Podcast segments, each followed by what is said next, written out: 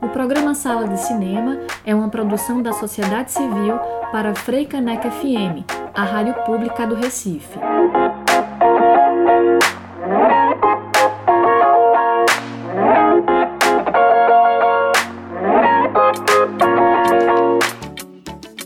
Olá, ouvintes da Freicaneca FM, muito boa tarde. Eu sou Rafael Buda e estamos de volta com mais um Sala de Cinema neste sábado, com muita notícia bacana sobre o cinema. Vem com a gente! Muito boa tarde a todas, todos e todes. Eu sou Priscila Urpia. Muito bom estar de volta com o Sala aqui na Africaneca, trazendo o melhor do cinema para vocês. O programa de hoje vai falar sobre a direção de arte no cinema, sua importância nas produções e seus desafios na atualidade. A entrevista é com Lia Letícia, diretora de arte, cenógrafa, diretora e coordenadora do Cinecão. O sala está só começando. Uma boa sessão. O filme Constantine não fez tanto sucesso comercial quando foi lançado, mas se transformou em um neoclássico nos últimos anos e conquistou uma legião de fãs devido ao carisma do astro Keanu Reeves. O ator Peter Stormare, que interpretou Lúcifer no filme de 2005, revelou em seu Instagram que a sequência está em desenvolvimento. Todos os envolvidos no projeto devem retornar em Constantine 2. E o produtor Akiva Goldsman revelou detalhes sobre a trama em entrevista recente. Queremos fazer uma sequência para maiores de 17 anos. Na minha ideia, o Constantine acorda em uma cela e está ao lado de um prisioneiro. É polêmico, afirmou ele. Com a possibilidade real do astro Keanu Reeves retornar ao papel de Constantine em um novo filme da Warner, o aclamado artista Blois Logic desenvolveu uma bela arte conceitual que reimagina o popular ator de volta ao personagem. A arte traz referência ao visual de Reeves no primeiro filme, mesclando também várias referências dos quadrinhos. Em uma conversa com a Variety, o diretor e roteirista James Cameron disse que as filmagens de Avatar 2 e Avatar 3 já estão concluídas e que a primeira parte de Avatar 4 já foi gravada. Cameron conta que desde 2013 a equipe vem criando um mundo que será visto nos próximos filmes. Ele não está preocupado com atrasos e diz que a magnitude do projeto é semelhante a criar dois filmes e metade de um terceiro em animação, sendo que um levaria cerca de quatro anos para ser produzido. Para Cameron, é só uma questão de tempo até Avatar roubar novamente o posto de filme mais lucrativo de todos os tempos. Ele acredita que isso vai acontecer quando Avatar for lançado novamente antes do lançamento de Avatar 2, daqui a dois anos. Ele também garante não ter ficado com nenhum rancor, muito pelo contrário, de se ter ficado feliz com todo o sucesso de Ultimato, pelo filme ter mostrado que as pessoas ainda querem ir ao cinema, mesmo em tempos de streaming. Em suas palavras, eu vejo isso como um bom sinal. Eu estava realmente preocupado com todos os novos serviços de streaming e as diferentes maneiras em que as pessoas consomem filmes agora, e que a experiência de ir ao cinema poderia ter se perdido ao ponto de um novo filme, Avatar, ainda que fosse melhor que o primeiro e mais bem recebido, nunca poderia atingir os mesmos níveis de bilheteria. Agora, ao menos Sabemos que algo assim ainda é possível na sala de cinema. Isso me dá força para seguir adiante. Buda, e falando em direção de arte, o vencedor do Grande Prêmio do Cinema Brasileiro 2020 na categoria foi o filme A Vida Invisível de Carinha Inus, assinada pelo diretor de arte uruguaio Rodrigo Martirena, que trabalhou de forma integrada com a diretora de fotografia, a francesa Helene Louvart. Desde o começo, com Carim, com a direção de arte e figurino, o objetivo era obter uma imagem colorida, viva, de imprimir energia no melodrama tropical sem tons pastéis, mas com cores saturadas para as cortinas, os sofás, as paredes e também para o sol falso que instalamos atrás das cortinas.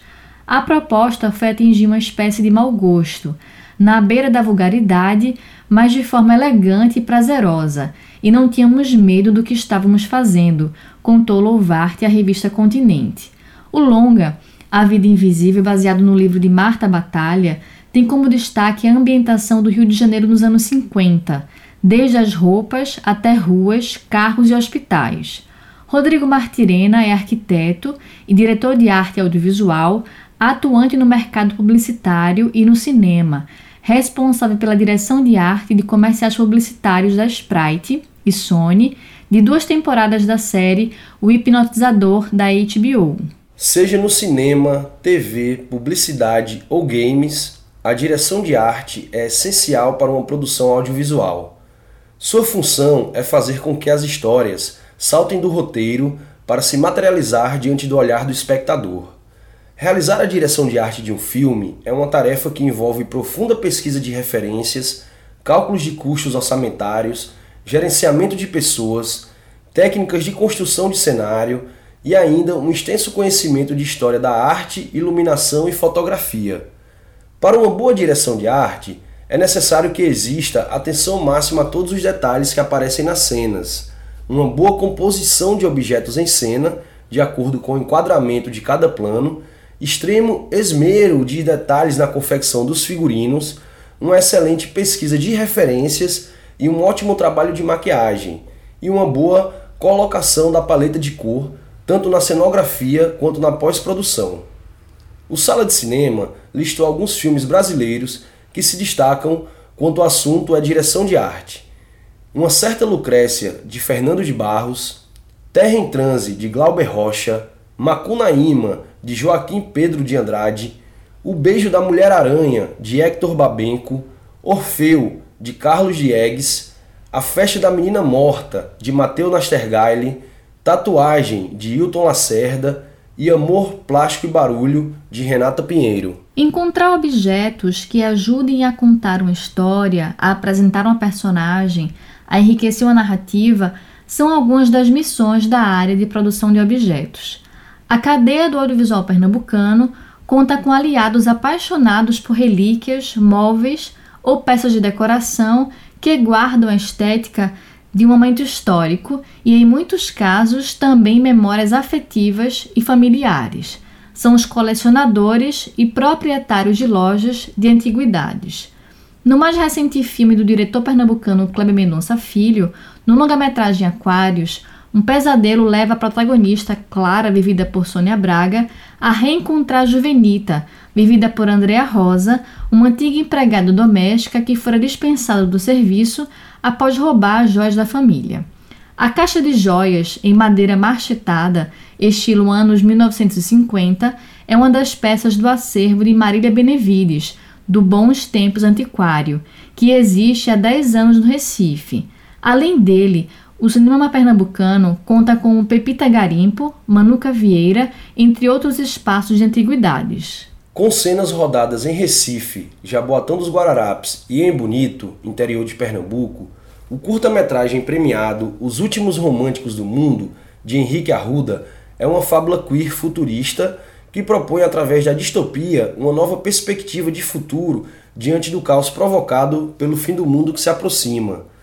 A trama narra o último dia na Terra sobre a visão de dois apaixonados, Pedro e Miguel, interpretados por Carlos Eduardo Ferraz e Matheus Maia. Uma nuvem cor-de-rosa é o fenômeno natural causador desse prenúncio apocalíptico. Assim, o filme é todo elaborado com a tonalidade rósea, que pode ser percebida não apenas no figurino das personagens, na direção de arte, como também nos filtros utilizados para dar um relevo oitentista às cenas estilizadas.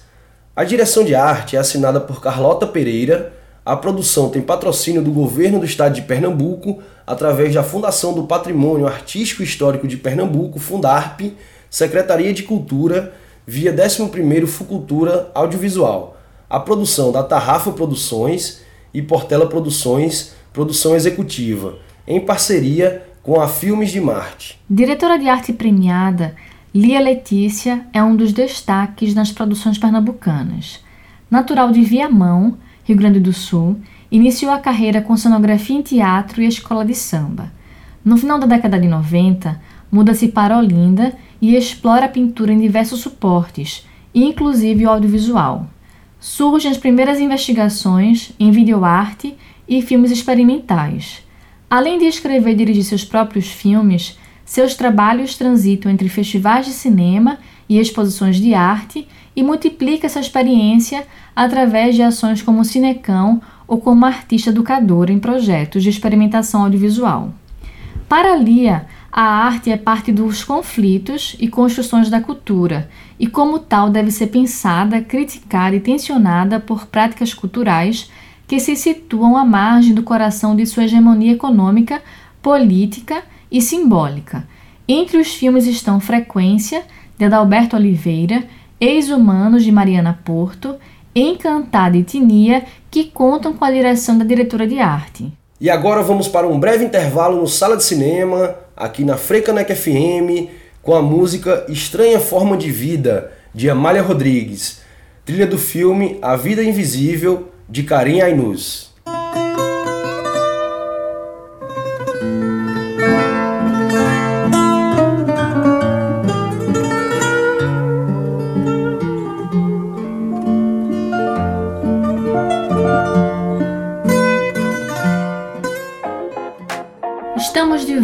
Volta com Sala de Cinema e hoje vamos conversar com Lia Letícia, diretora de arte, cenógrafa, diretora e coordenadora do Cinecão. Olá, Lia, boa tarde. Seja bem-vinda ao Sala.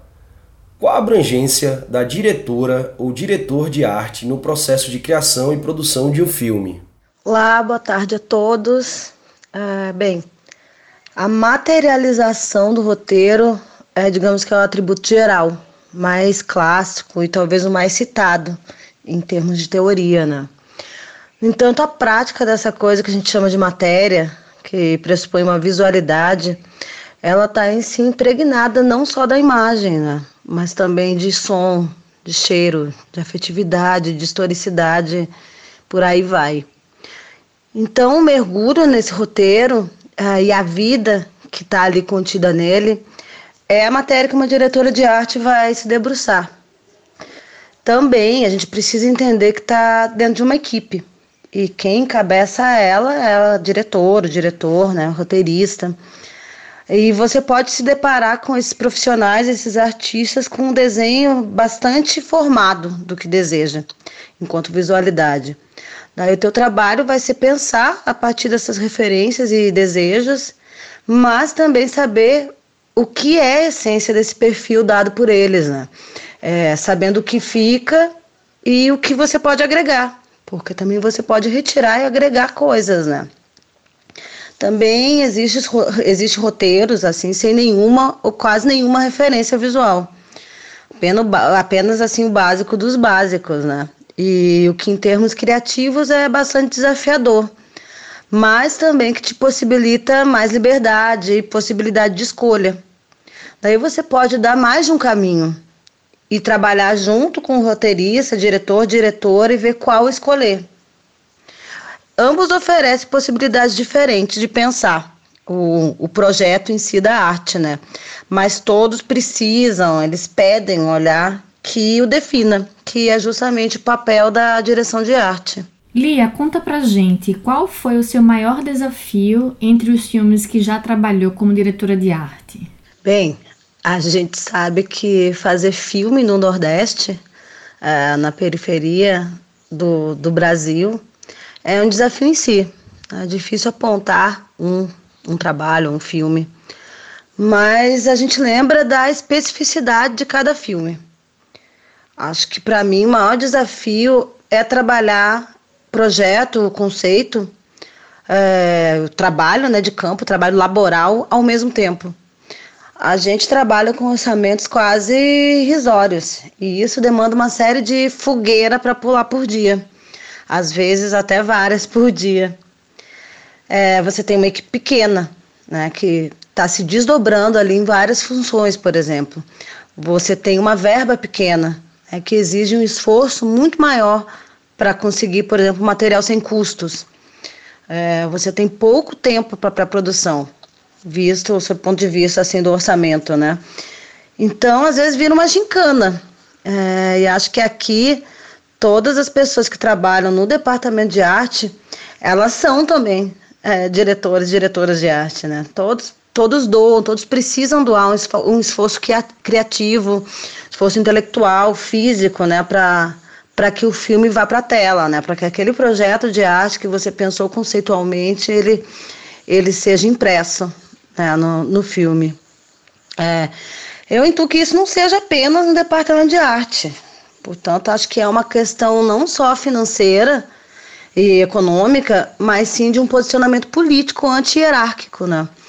É, se de fato a gente tem uma equipe inteira se doando muito, muito mais do que só tecnicamente no filme, eu me pergunto por que ainda temos esse hábito, né, que chamam como um marcador socioartístico de nomear um dono do filme, por exemplo.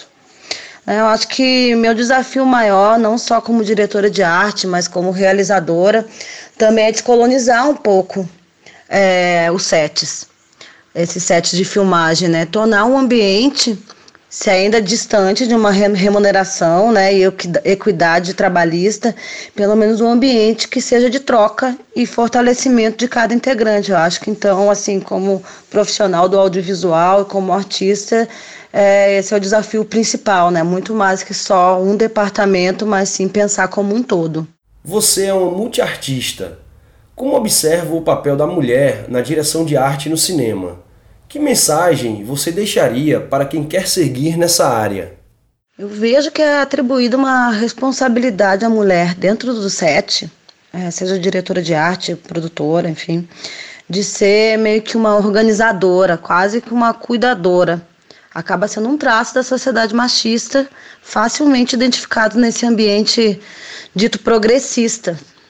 Então acaba sendo o papel da mulher, é, que é esse de delimitar até onde vai a colaboração, a divisão de tarefas, né, e onde acaba isso e se transforma numa espécie de opressão ou, ou carga emocional e física bastante pesada. Saber o que é possível, construir um cinema possível é também falar de relações de poder. Né? Tornar um ambiente de set um ambiente acolhedor, por exemplo, para quem está começando, né? saber até onde podemos chegar em termos materiais enquanto pessoa, é, que não pode, por exemplo, estar mais que 10 horas em pé trabalhando. É fundamental achar essas brechas, né? aceitar essas brechas, lidar com acaso e erro, também faz parte dessa construção. E não se trata de apologia à escassez, mas sim de também ter a sabedoria de trazer as experiências para um cinema possível. Porque quando a arte passa por cima do ser humano, ela não faz mais sentido, né? Ou não deveria fazer. Quanto à direção de arte, eu sou muito agradecida por poder trabalhar com essa área, eu gosto desses desafios, gosto de inventar gambiarra, gosto de superar esses desafios. É, acho que é a área certa para isso. Costumo dizer que quem trabalha no departamento de arte tem que ter calo nos olhos. Olhar, olhar, olhar.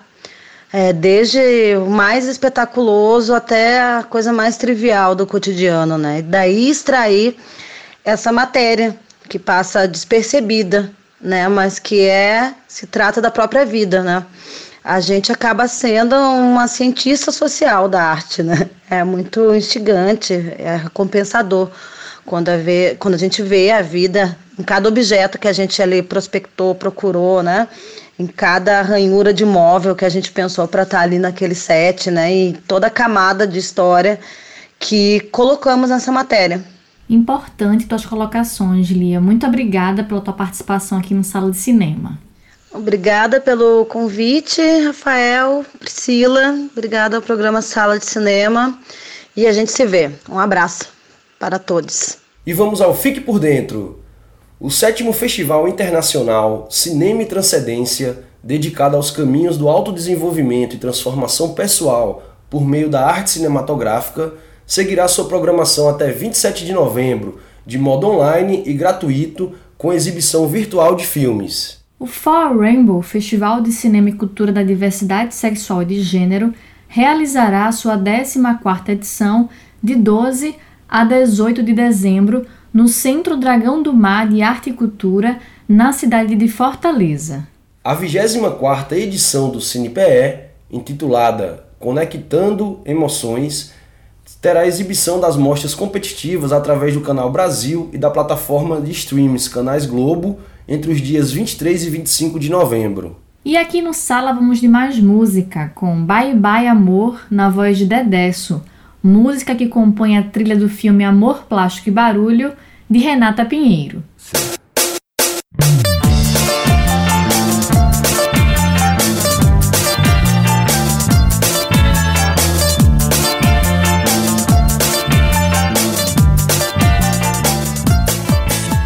Próxima semana tem mais sala de cinema aqui na Frecanec FM. Um ótimo sábado. Continue se cuidando, porque a pandemia ainda não acabou.